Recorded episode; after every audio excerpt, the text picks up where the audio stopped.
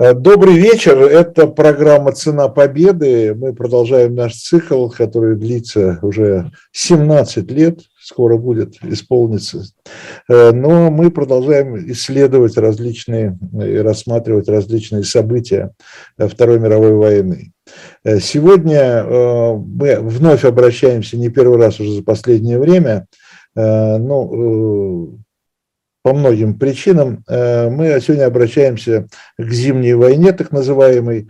Э, это вообще-то название не советское, а финляндское, да, финское название. Э, у нас официально, по-моему, это называется Советско-финляндская война. Хотя, если не ошибаюсь, и вот наш сегодняшний гость меня тогда поправит, когда сама эта зимняя война разразилась, на, в конце 1939 года, ее, по-моему, в Советском Союзе тоже войной не называли. Это, по-моему, назывался освободительный поход, что-то такое типа этого. И это, собственно говоря, мы сейчас этот вопрос как первый зададим э, Антону Гехту, заведующему кафедрой истории и регионоведения Санкт-Петербургского университета телекоммуникаций имени Бонч-Бруевича. Ну и Владимир Рыжков, я Виталий Дымарский, мы, как обычно, ведущие э, этой программы. Антон Борисович, э, добрый еще раз день, здравствуйте, мы вас приветствуем в нашей программе. Э, по-моему, у нас впервые. Э, да. Так вот, э, не называли ведь, да, войной вот этот конфликт конца 39-го, начала 40-го года? А, да, совершенно верно. В основном использовалось выражение про освободительный поход рабочей крестьянской Красной Армии, что мы не, не воюем с финляндским народом, мы воюем с белофинами, Э, кровавыми палачами финского народа, захватившими власть после победы в гражданской войне, когда красные финны проиграли в 18 году. Ну и э, коли так, что вот кровавая клика Маннергейма и его приспешников захватила власть Финляндии, вот мы и ведем освободительный поход, чтобы, так сказать, освободить трудовой финский народ от вот этих вот белых палачей. А, еще один вопрос такой, э, есть такая устоявшаяся, благодаря Твардовскому, э, такая строчка э, «Незнаменитая война». Да? Но это из стихотворения Твардовского уже в более позднего периода, где-то, по-моему, если я не ошибаюсь, то ли 42-го, то ли 43-го года, уже времен Большой войны. И там вот про мальчишку, погибшего на той войне незнаменитой. Э, это очень интересно, мне кажется, что уже в 42-м, ну, то есть уже скорости, да, причем идет большая война, и уже э, ту войну, прошедшую финскую, хотя она формально закончилась все-таки победой, да, э, она э, как бы в, в сознании историческом, да, понимании историческом людей, она, она не знаменитая, да, вот почему, как это так сразу произошло? Сразу, э, при том, что работала пропаганда, работала э, информационная вся машина пропагандистская, э, и, уже даже поэты понимали, что война совсем не знаменитая. Тут, я думаю, нет однозначного ответа. Как говорится, тут в таких событиях всегда комплекс причин. Но действительно, в коллективной памяти советского населения и в тот период, и в последующий, все-таки э, события советско-финляндской войны отошли на второй план, ну, в первую очередь на фоне испанских событий, в первую очередь. Во вторую очередь события на Дальнем Востоке, столкновения с Японией конца 30-х годов, которые были на границе, в Монголии. И вот в этой связи э, события войны финляндской отошли на второй план. Ну и опять-таки в значительной степени, я думаю, объяснение этому то, что советское руководство не нашло э, конкретных меняемых причин для того, чтобы донести до населения, что вот почему мы должны участвовать в конфликте, зачем, для чего, ради чего, что история с выстрелами финскими Майнили, она и тогда выглядела малоубедительно, то есть, и как бы все-таки для нашего населения присутствовал момент того, что а зачем мы вступаем в войну, а для чего, а что они нам сделали плохого и прочее. И да, те мотивы, которые звучали, про то, что вот мы скинем кровавую клику белофинов вокруг Маннергейма и прочее, А реальные стратегические цели войны про отодвинуть границу от Ленинграда, они же не преподносились населению. И за счет скоротечности конфликта, все-таки того, что он занял всего там, три месяца, да, по большому счету, все это дело и привело, что население, скажем так, не вполне осознало и не вполне прочувствовало, зачем, для чего, почему мы воюем, не приняло как близко к себе, как конфликт в Испании, условно говоря. И учитывая более чем скромные результаты от того, что хотелось, от того, что получилось, вот и получилась незнаменитая война. Но смотрите, э, при всем при том, э, все-таки население Советского Союза было воспитано в духе мировой революции. Да? И почему же они не восп... оно, население, почему же оно не восприняло этот освободительный поход, тем более, да, это не война, а освободительный поход, как э, продолжение мировой революции. Э, этим жил Советский Союз, начиная с 17 года.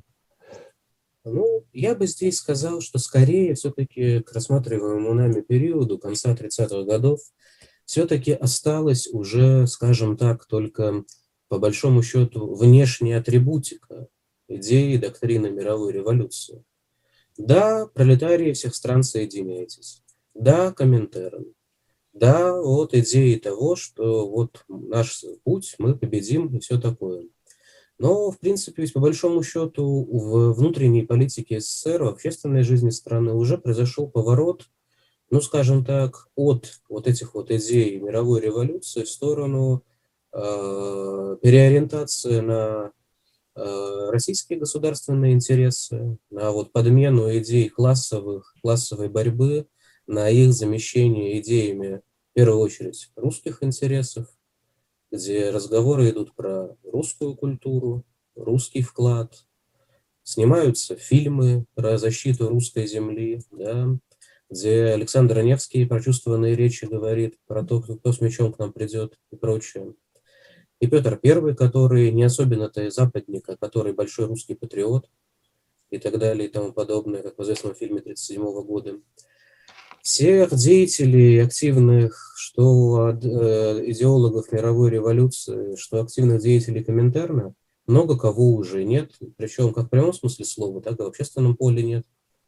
Э, поэтому Э, идеи того, что вот мы там, как это было в 2021 году, сегодня Варшава, завтра Берлин и Париж, эти идеи уже однозначно отошли на второй план и, по большому счету, стали подменяться идеями того, что Сталин приведет уже открытым текстом в годы войны и сразу после, что российская державность и российская державность, великая державность основаны в первую очередь на русском компоненте, а не на неких абстрактных идеях того, что вот, так сказать, пролетарии всех стран объединятся. Ну, я бы к этому добавил, что после неудач с Венгрией, с Баварской Советской Республикой и Советско-Польской войне Сталин же сформулировал свою знаменитую теорию победы социализма в отдельно взятой стране. Конечно. Поэтому еще даже раньше был взят курс на строительство социализма, коммунизма в самом Советском Союзе, а уже внешняя задача, ну как получится и где получится. Да, безусловно. А правильно я понимаю, Антон, что все-таки главная цель э, советско-финской войны была чисто, чисто военно-стратегическая. То есть изменение границ, отодвинуть границу от Ленинграда, защитить его на случай большого конфликта и так далее. То есть чисто военно-стратегические цели ставились. В гораздо большей степени, идеологические и революционные. Безусловно, безусловно. Э, конфликт и его, скажем так, э, предпосылки основные, да, они сугубо прагматического плана, что вот есть факт того, что э, дальнобойная артиллерия, расположенная на территории нынешнего Зеленогорска, тогдашнего Терейоки, без проблем может обстреливать Ленинград. И это не только город Ленина и колыбель революции, но и главный промышленный центр, по крайней мере, на северо-западе. Мощные заводы, верфи, порт и прочее. Ну и не касаясь идеологического компонента про колыбель революции. Поэтому, да, с этой точки зрения, что Финляндия либо сама может стать союзником потенциальных противников СССР, либо то, что территория Финляндии может быть просто частично оккупирована потенциальными противниками СССР, Эти варианты так рассматривались советским политическим и военным руководством именно с, так, с таких трактовок. Но здесь хочется сразу добавить один маленький момент. Были разные варианты, разные рассуждения на тему того, что кто может нам грозить, как могут грозить и так далее. Но при этом не прорабатывался вариант, а давайте попробуем с ними подружиться. И вот это очень немаловажный момент, что э, учитывая более чем прохладные отношения с Финляндией после поражения там красных и как бы победы Белофинов в гражданской войне в 18 году, к сожалению, не рассматривался вариант того, что давайте попробуем сблизиться с ними и, по крайней мере, перестанем быть противниками. По крайней мере. Вот этот вариант не прорабатывался в принципе, и даже зондажа из известных нам источников такого зондажа не было. То есть сразу рассматривался вариант А – враги, причем враги идеологические, злокозненные и так далее. И нам надо отодвинуть границу. Поэтому программа минимум отодвинуть границу, а программа максимум, которая, по всей видимости, товарищ Сталин уже прокручивал в голове, возрождение границ Российского, Советского Союза в границах Российской империи на момент революции. Погуляли и хватит. И прибалтам хватит погуляли, и финнам хватит. Пора обратно в губернию Финляндскую, в состав Великого княжества. Но, видимо, но все-таки, видимо, этот освободительный поход был бы невозможен, наверное, да, э, без, э, без пакта. Э, есть такое мнение, есть такое мнение. Но хороший вопрос, то, что насколько вот небезызвестный пакт, ну и, может быть, что гораздо более важно, помимо небезызвестного пакта Молотова-Риббентропа, да, и секретного протокола к нему – но и последовавшего через месяц договора о дружбе и сотрудничестве с Германией, который у нас известен гораздо менее, хотя такой договор случился у нас да, в сентябре 1939 года. Мне кажется, не следует преувеличивать значение пакта в этих вопросах. Э, советское руководство чувствовало себя, по крайней мере, вблизи своих границ вполне уверенно. Э, опыт столкновения с Японией придал определенную уверенность в себе. Ну и в целом, как бы, если сто крат повторять, что наша армия всех сильнее, броня крепкая и танки наши быстрые, если это стократно повторять и при этом вкладывать серьезные средства в военную промышленность, объективно ее развивать, начать процесс перевооружения армии, ну и, скажем так, серьезно заниматься вот этими вопросами военно-стратегическими, то возможно, что и никакой, грубо говоря, такой э, бумажки в виде пакта, как ну, какого-то, я не знаю, документа, развязывающего руки, в нем необходимости бы и не было, скажем так. Но все-таки, но все-таки пакт э, как бы гарантировал не вмешательство Германии. Да, это безусловно. Это безусловно. Да, на, на, на стороне Финляндии. Да, и Финляндия уже пыталась обратиться за помощью э, к Третьему Рейху, но не получила ее. Существует мнение о том, что Третий Рейх исподволь тайно оказывал очень ограниченную помощь. Существует такое мнение, и некоторые источники, которые доступны при изучении, в первую очередь, уже германских архивов послевоенных, позволяют нам говорить о том, что, возможно, Третий Рейх оказывал локальную помощь военную оружием, боеприпасами, но не конкретными действиями. Но уверенно утверждать этого нельзя, есть разные оценки. Антон, вот давайте поговорим о скандинавских странах, потому что все-таки был такой дух э, братства между скандинавскими странами, между Финляндией, Швецией, Норвегией, э, Данией и Финляндией. И известно, что в разной степени, с разной интенсивностью эти страны помогали финнам э, в этой войне. Вот учитывала, ли, учитывала ли Москва такую возможность и насколько значимой была эта помощь? Да, безусловно. В принципе, и в наши дни мы сейчас являемся свидетелями того, что вот эти вот субрегиональные объединения на севере Европы одни из самых прочных, одни из самых надежных, всесторонне развитых, что да, действительно, страны Северной Европы очень плотно, так сказать, взаимодействуют друг с другом. И появилось это не вчера. Корни этого явления еще глубоко в XIX веке в идеях общности североевропейских народов, в скандинавизме и впрочем. Ну и хотя, и хотя финны непосредственно к скандинавским народам не относятся, это финно-угорский народ, но все-таки семь веков жизни в одном государстве со шведами мимо не прошли. Все-таки Финляндия была составной частью королевства. И несмотря на ее отторжение да, в результате Фридрихсгамского договора 1809 года и переход Финляндии под российскую юрисдикцию, все равно, конечно, связи Финляндии и Швеции оставались тесными. Это 15, не менее 15% э, шведского населения в составе э, финляндской автономии. Э, шведский как государственный язык, причем на протяжении нескольких десятков лет это язык образования, делопроизводства, где русский язык смог потеснить позиции шведского только к концу XIX века. И то ограниченно. Скорее развился благодаря нашему участию скорее сумел за несколько десятков лет развиться сам финский язык, чтобы можно было за счет него потеснить шведский. Но в любом случае, да, тесные связи между странами сохранялись.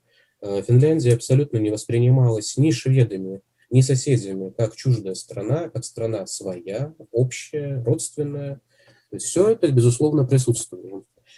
Да, безусловно, советское руководство просчитывало моменты на тему того, что какие могут быть реакции на столкновение с Финляндией. Но все-таки главные моменты и главные акценты делались на две основные международные силы. На англо-французское объединение, так называемых западных союзников, да, э, которые готовились уже, очевидно, к столкновению с Третьим Рейхом, и, собственно, на Третий Рейх. Говоря об этих моментах, я думаю, следует особенно выделить фактор э, железной руды на севере Скандинавии. Это масштабное горнорудное производство, добыча, обработка металла, его переплавка в Северной Норвегии и в Северной Швеции, где горные места, зачастую северные места, труднодоступные, и в результате, э, в конечном счете, все это дело завершится тем, что, как известно, и Норвегия станет одним из театров Второй мировой войны. Ну, а шведам будет стоить огромного труда сохранить формальный, пусть и прогерманский, но нейтралитет. И здесь, конечно, советское руководство в первую очередь, в первую очередь рассчитывало реакции того, а как отреагируют немцы и как отреагируют условные западные союзники. Третий рейх – главнейший заинтересант в приобретении шведской и норвежской руды, в том числе уже в виде э, брусковой стали, в том числе. По разным подсчетам, в разные периоды времени в военной экономике Третьего рейха скандинавская, в первую очередь шведская сталь, ну, от четверти до трети, то есть разные периоды. Как идет э, транзит стали? Через э, Ботнический залив и дальше Балтийское море на юг, а это вдоль побережья Финляндии, раз. А во-вторых, через Аландские острова, которые находятся в акватории Балтийского моря, два. Аландские острова населены шведами этническими, еще там с времен викингов. Но по итогам э, обретения Финляндии независимости Аланды остались в составе Финляндии, как автономия. Шведы заинтересованы в том, чтобы Аланды оставались в безопасности. Финны заинтересованы в сохранении своей территориальной целостности. Но при всем этом Германия заинтересована в том, чтобы транзит шел как шел. И вот здесь, скорее, мы можем говорить об определенных консультациях, определенном зондаже, который наверняка шел, но в кулуарном плане у нас очень мало источников, говорящих о подобном взаимодействии Советского Союза и Германии в отношении того, что а не собираемся ли мы за счет присоединения к себе потенциальных регионов Финляндии, а то и всей Финляндии, не собираемся ли мы нарушить вот эти вот исключительно стратегические поставки руды. Ну и, в частности, опасаясь того, что Германия может сыграть на опережение и взять под контроль Северную Скандинавию сама, что в конечном счете и произошло, как мы знаем, в Лапландии будут расположены немецкие войска, в Северной Норвегии будут немецкие войска. Э, весной 1940 года англо-французские союзники и решат, что необходимо вмешаться в события, высадить контингент Норвегии и так далее.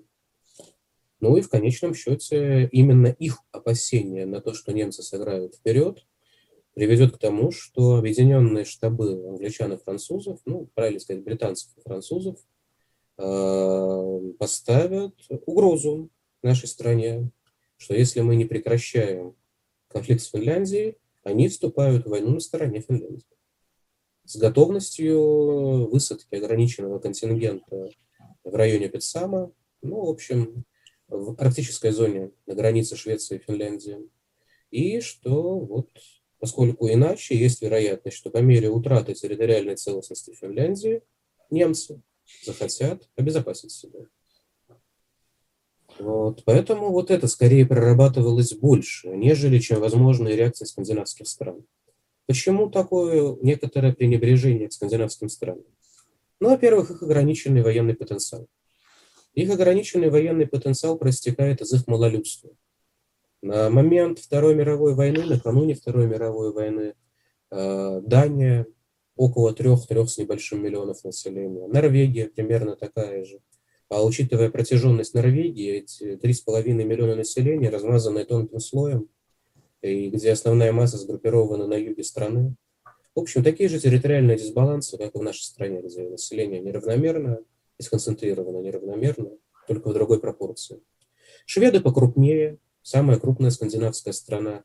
Их более 6 миллионов, там, по разным оценкам, 6-7 миллионов, в зависимости, э, есть э, разные оценки социологические. Но в то же самое время, да, тоже ограниченный военный потенциал.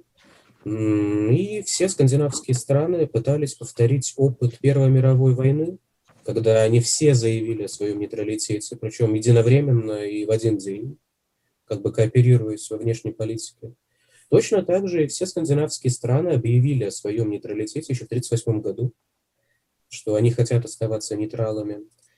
И учитывая вот эти обстоятельства, их желание остаться в стороне, учитывая их желание, конечно, не стать одним из театров конфликтов и столкновения великих держав, во всей, этой, вот во всей этой обстановке советское руководство и не придавало большого значения тому, какую помощь они могли бы оказать и прочее. А, хорошо, но все-таки а, вот о помощи скандинавов известно, что помогали шведы, а, шведы активно помогали, в том числе людьми. Вот как это все было организовано? И насколько и какое это значение имело, конечно, это такая была скорее символическая помощь или она такая реальные результаты приносила? Да. А, все североевропейские страны стали оказывать помощь финнам. И вот здесь справедливости ради, скорее, в большей степени символический характер – носила помощь со стороны Дании и Норвегии. Они, естественно, оказывали помощь материальную, э, действовали гуманитарные программы, собирались средства в поддержку Финляндии, э, поставлялись различные грузы, в том числе и военные, э, военного назначения, и двойного назначения грузы. Было предоставлено ими и некоторое количество добровольцев, которые поехали воевать на стороне Финляндии в составе шведского добровольческого корпуса. Но их количество было не особенно велико. Это около 500-600 датчан и порядка 800 норвежцев. И при общей численности добровольческого корпуса шведского в 14-16 тысяч человек, то есть они являлись собой меньшинством. Естественно, основной массив своей помощи э, со стороны скандинавских стран был привнесен шведами. Почему? Ну, во-первых, родственная страна, да, то есть о чем мы только что с вами беседовали, исторические, культурные связи, родственные связи, все это присутствовало. То есть такие мотивы вполне понятные они были. Были мотивы вполне прагматические, которые звучали в дебатах шведских политиков.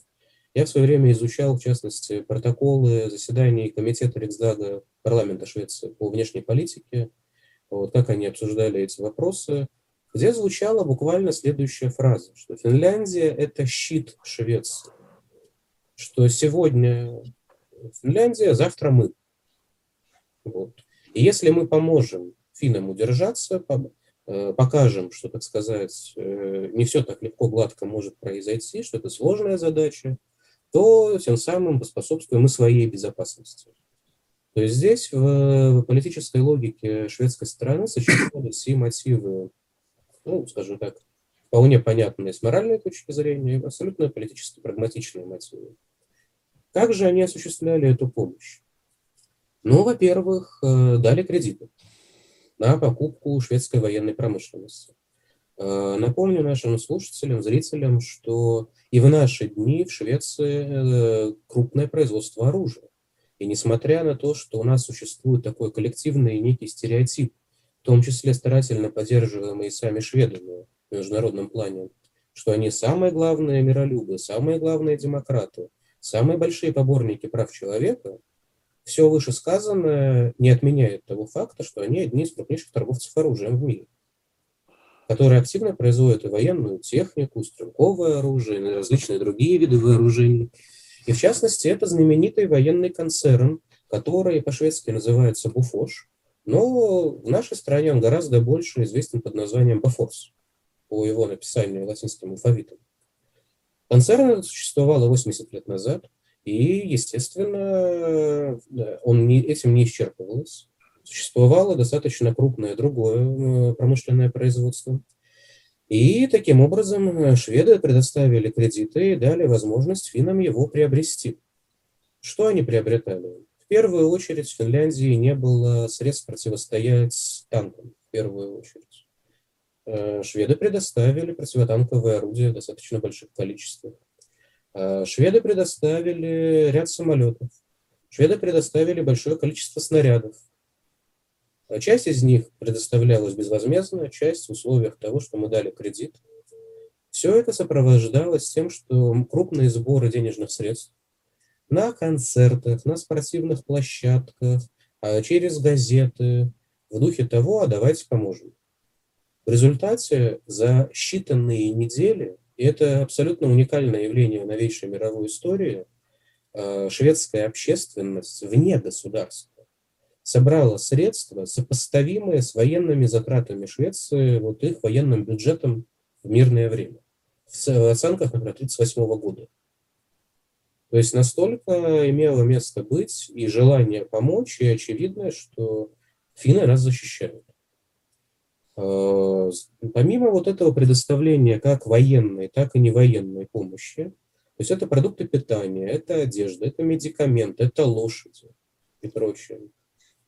А шведы принимают у себя финских детей, и в их массовой культуре до сих пор осталось такое понятие, вот как военные дети, это в первую очередь отправленные из Финляндии дети из прифронтовых э, районов страны, из Карелии в первую очередь.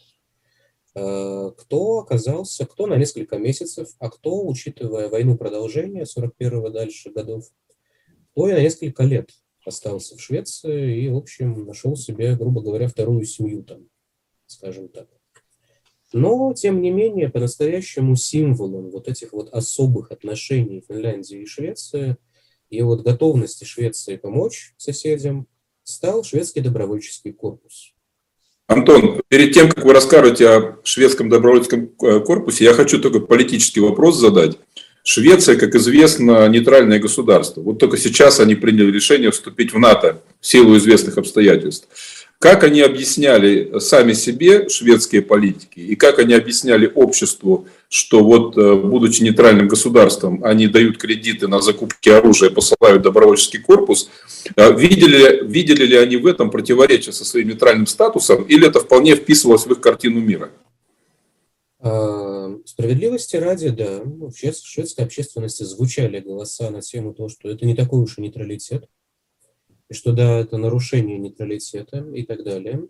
Но в целом события Финляндской войны э, провели, скажем так, такую вот, что ли, создали такие условия, э, где бушевавшие в Швеции классовые противоречия, споры между, как они их называли, буржуазными партиями, либерально-консервативными и масштабными социал-демократами, вот все эти дискуссии на фоне особенно Великой депрессии, обострившиеся, э, привели к тому, что вот по этому вопросу был найден, безусловно, вот такой вот классовый мир.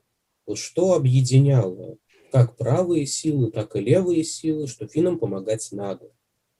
И да, звучали голоса и из правого, и из левого лагерей на тему того, что это отход от нейтралитета и что это неправильно. Но эти голоса все-таки тонули в единогласной оценке того, что помочь надо. Высшее политическое руководство оценивало так, что Но мы же не можем запретить своим гражданам добровольно поехать воевать на стороне Финляндии. Это же их выбор, их право.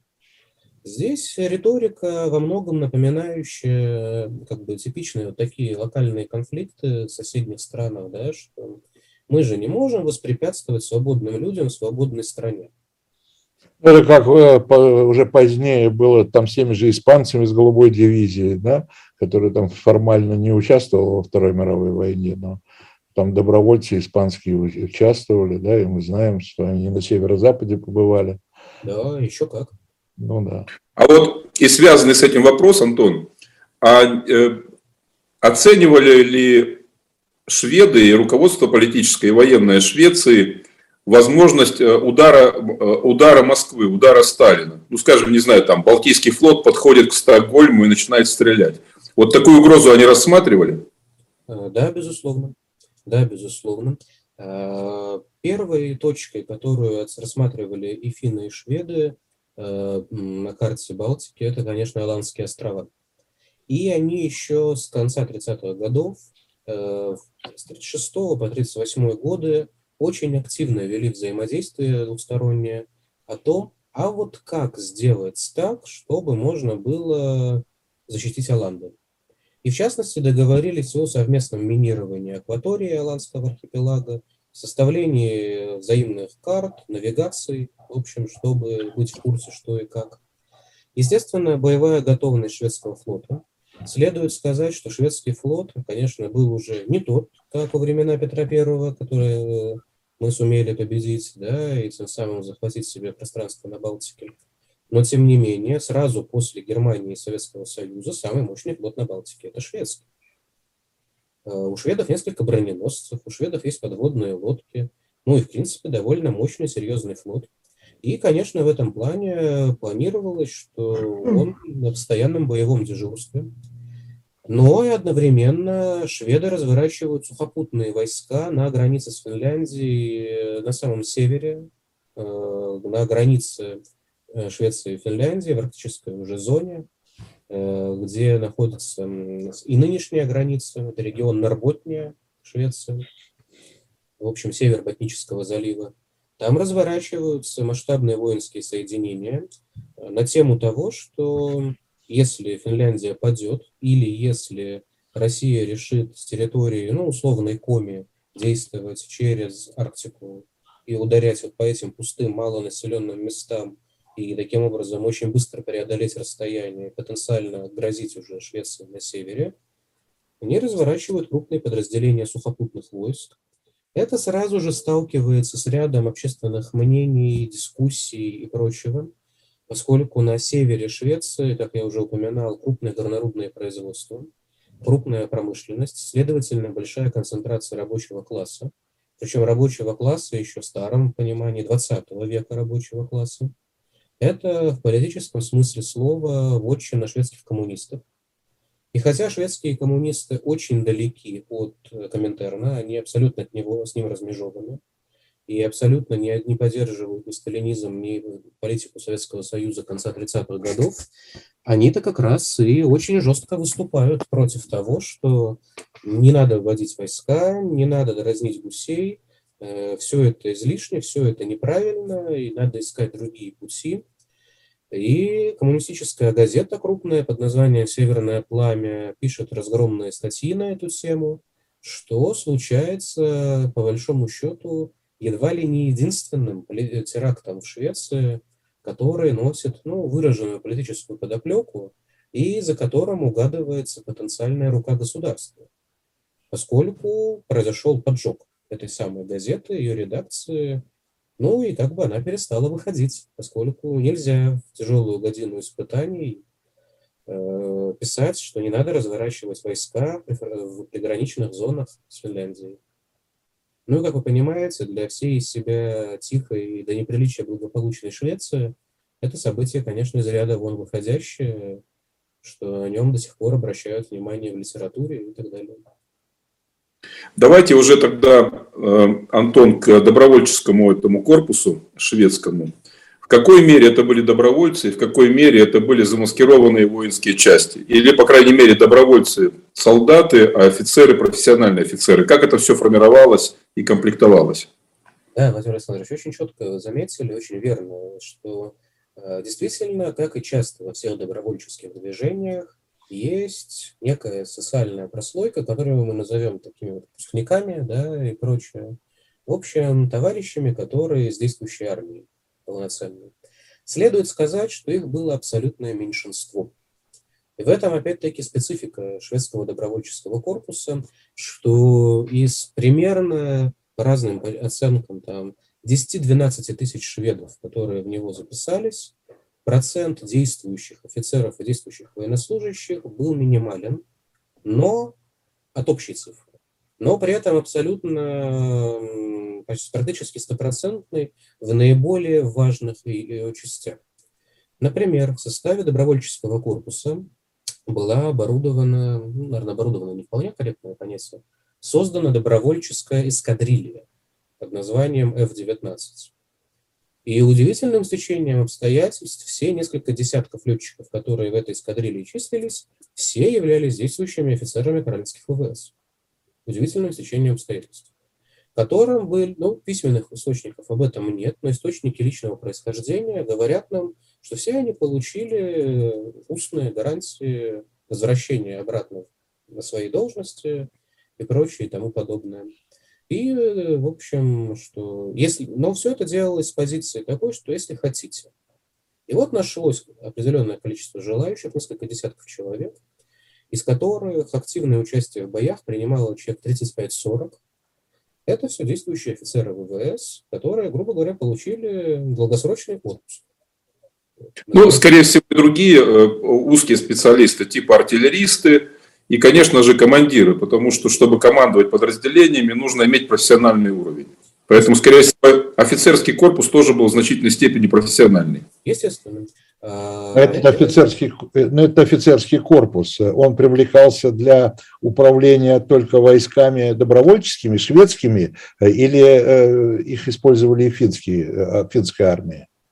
Нет, нам неизвестно о случаях того, чтобы вот были официальные шведские военные советники, ну, например, рекомендированные, да, вот финским органам принятия решений военных.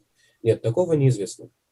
Эм, тот офицерский корпус, о котором говорит Владимир Александрович, это в первую очередь эм, руководство добровольческого корпуса. Например, руководителем корпуса, формальным его руководителем, был поставлен пользовавшийся большим авторитетом шведской армии, известной шведской общественности, генерал Эрнст Линдер, который имел опыт э, руководства шведскими добровольческими частями – например, в Прибалтике, где во время событий 19, 20, 21 годов шведские добровольцы воевали, например, на стороне Эстонии, например, ну и других балтийских республик. Вот он, в частности, имел к этому отношение, но уже просто в силу возраста являлся скорее таким вот, эм, скажем так, руководителем более формальным, скажем так. А, Реальным руководителем корпуса стал, естественно, да, офицер шведской армии э, Дирсон, который по возрасту, ну и, скажем так, по своему типажу вот такого вот страстного пассионарного человека и стал движущей силой, сколачивающей корпус. Он же стал руководителем его первой группы. Он был поделен корпус на три группы армейские. И вот, в частности, он был его руководителем именно первой из этих групп. И, как и положено человеку вот такого пассионарного плана, страстного, горячего, э, живущего своим делом, он же и погиб в Финляндии. И учитывая то, что боевые потери шведского добровольческого корпуса были невелики, вот, он оказался среди тех, кто погиб во время боевых столкновений с нашими частями. Понятно. Э, Антон Борисович, еще такой вопрос, может, мы тогда перейдем, э, перейдем уже от шведских добровольцев э, к самой уже к самой войне, еще раз вернемся туда. Э, было, была ли проведена советской стороной, был проведен ли анализ, собственно, неудач, да, почему не получилось то, что было задумано? Да? И насколько это было, был публичный разбор. Э, в том смысле, что насколько это повлияло на вот ту э, историческую память, на состояние умов, да, э, о котором мы в самом начале говорили. Откуда возникла вот эта вот незнаменитость этой войны? Понял, Виталий Наумович. Ну, я бы хотел прежде закончить единственную мысль свою про корпус, чтобы у наших зрителей и слушателей не возникло некой ложной посылки восприятия этой информации что для, на первый взгляд звучит серьезно. Корпус, что там порядка 15 тысяч человек. Ну, извините меня, это полнокровная там немецкая дивизия, да, времен войны условно и прочее. То есть, как бы учитывая локальность войны и прочее, это серьезные силы. Но не следует преувеличивать военного вклада и военного значения шведского добровольческого корпуса. Ну, Подавляющее большинство людей к армии отношения не имела. Более 80% даже не служили в вооруженных силах. Благополучно выяснилось, что на лыжах стоять умеет меньшинство, с оружием обращаться умеет меньшинство. Что да, есть авантюристические настроения у одних, желание приключений у других, желание пострелять у третьих, желание помочь финнам у основной массы. Но всего этого мало. И поэтому боевые качества корпуса оценивались очень невысоко и шведами, и финнами. В частности, было потрачено более месяца на обучение, подготовку добровольцев, но чтобы они хоть что-то умели, чтобы это все дело не привело к тому, что э, толку от них не будет вообще никакого. Оказались на фронте они поздно, оказались они на фронте только к середине февраля 1940 года, то есть когда уже, так сказать, война при, при, при, приближалась к своему концу. И сыграли они роль того, что более подготовленные финские части были переброшены на юг страны, где шли основные боевые действия, а шведами и примкнувшими к ним скандинавами были заняты пространства в Арктике, это окрестности города Раваниеми, в общем, в северных районах Финляндии, где не ожидалось масштабных боевых действий. И этим во многом и объясняются их маленькие боевые потери. У них не было больших столкновений с нашими вооруженными силами. И в некотором роде им повезло, потому что продлись война еще дольше, и продлись она еще, например, месяц. Допустим, если бы там, не поступило сигналов от англо-французских союзников, с одной стороны, и, там, и если бы не было какой-то реакции со стороны Германии и так далее и тому подобное – уже готовили советским руководством идею удара в Северную Финляндию. Вот эта идея уже присутствовала. И потенциально мало что бы осталось от этих самых шведских добровольцев, с учетом отсутствия у них боевого опыта, если бы на них началось наступление уже все-таки полноценных воинских частей Красной Армии. Но им повезло. Война кончилась раньше, потери они понесли мало, но не следует преувеличивать их военный вклад. Потому что иначе можно сделать ложную посылку, что вот там 10, 12, 15 тысяч человек, воевавших с финами, но нет. С финами ну, против нас. Но нет. Это будет ложной посылкой. А отвечая на тот вопрос, который вы поставили, да, конечно, делались разборы полетов. И, в частности, один из самых знаменитых разборов полетов проходил у нас э, на Дворцовой площади генеральном штабе, э, где Ворошилов выступал перед коллегией командиров э, Красной Армии, где прозвучала такая вот очень, мне кажется, российская формулировка событий, что нет, мы, все, началось за здравие, где цитата «Мы крепко побили финнов» вот, и прочее.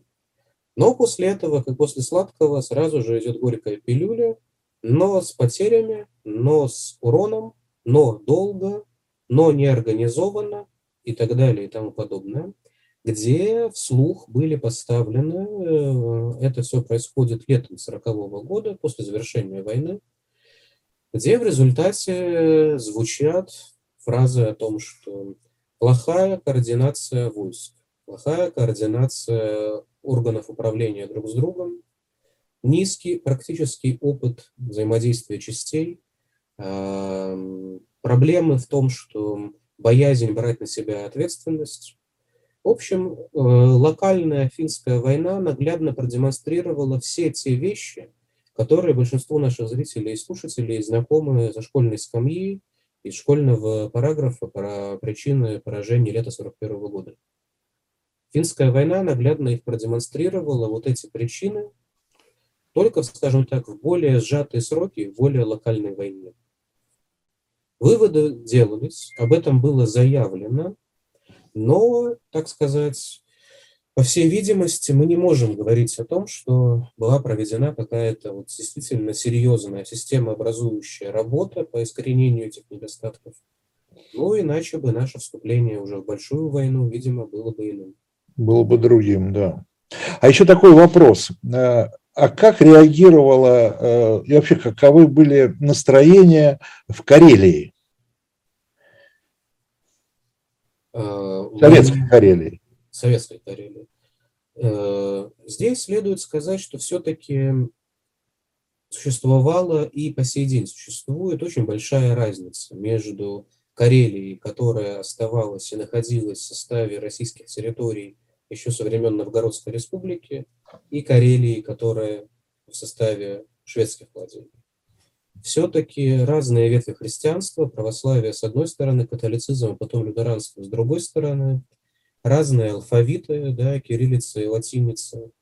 А, Все это приводило к тому, что, да, вроде бы этнически в языковом плане родственные люди, да, сосед, соседствующие друг с другом, но, тем не менее, которые были достаточно разобщены друг от друга и смотрели в разные стороны.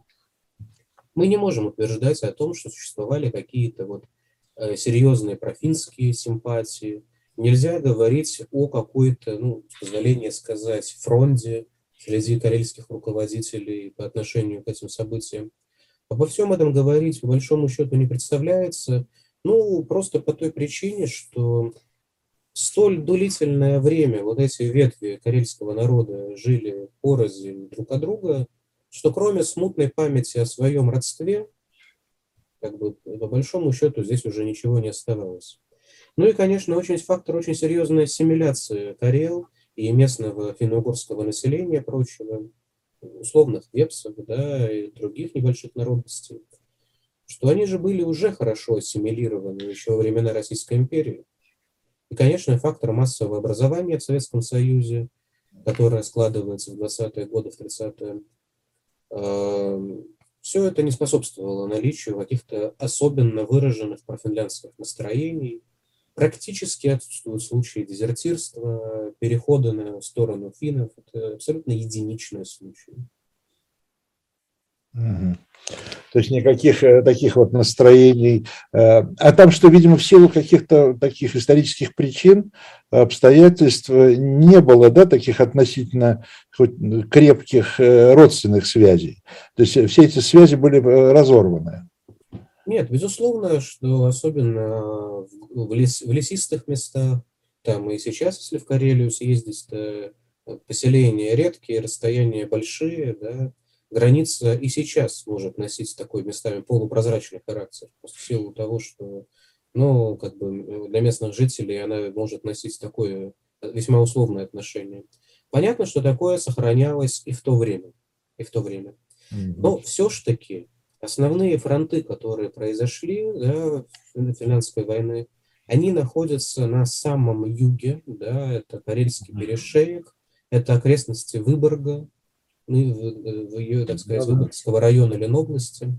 Все-таки это гораздо южнее, чем основные территории проживания советских карел. Все-таки. А, кстати говоря, в советской Карелии, э, ну и в современной Карелии вообще сохранялся хоть как-то финский язык? Э, карельский язык. Карельский, да, но это разновидность финского, как я понимаю. Ну, они родственные. Они родственные друг другу языки, да. Скажем так, в древности, я так думаю, я не специалист в этом вопросе, я не историк языков.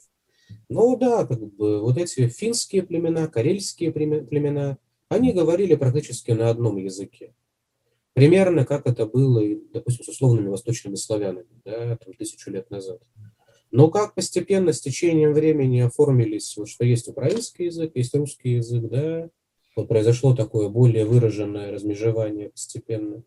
Но я думаю, уместно сказать, что аналогичные процессы прошли и в том, что сложился более выраженный литературный финский язык. Благодаря российской администрации в Великом э, княжестве Финляндском финский язык очень быстро развился. Он обрел статус языка дела производства, образования, э, науки в том числе. С карельским языком такого не произошло. То есть он гораздо в большей степени оставался языком э, живущих преимущественно на селе Карел, которых и образовательный уровень и в конце 19 и в начале 20 века был все еще низким. Все это был язык такого вот э, Образование, образование Карело-Финской, ну, даже сначала же она была вообще союзной республикой, 16 да? А потом она уже стала автономной в составе России она не, не, там не стал там, это карельский язык или финский язык э, какими-то официальными языками? А, были до конца 30-х годов. Когда нач... До конца 30-х годов ага. А, делались большие усилия к развитию образования, скажем так, а, книгопечатания, ну, в общем, культурного развития карельского языка.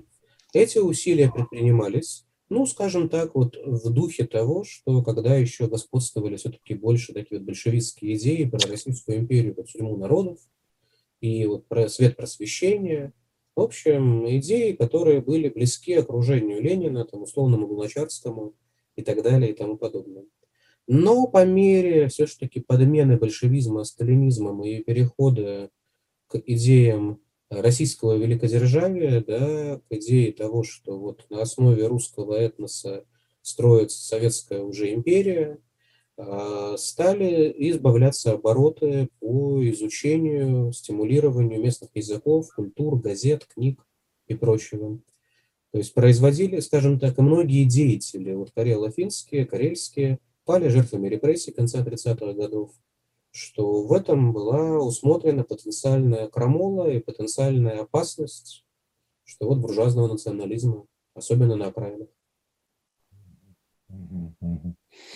А, понятно, понятно. Еще э, такой вопрос. Э, э, в какой мере, собственно говоря, эта зимняя война, в какой мере она повлияла ну, на поведение и Советского Союза, и Финляндии уже в том, что финны называют войной продолжением, да, ну, а мы называем Великой Отечественной.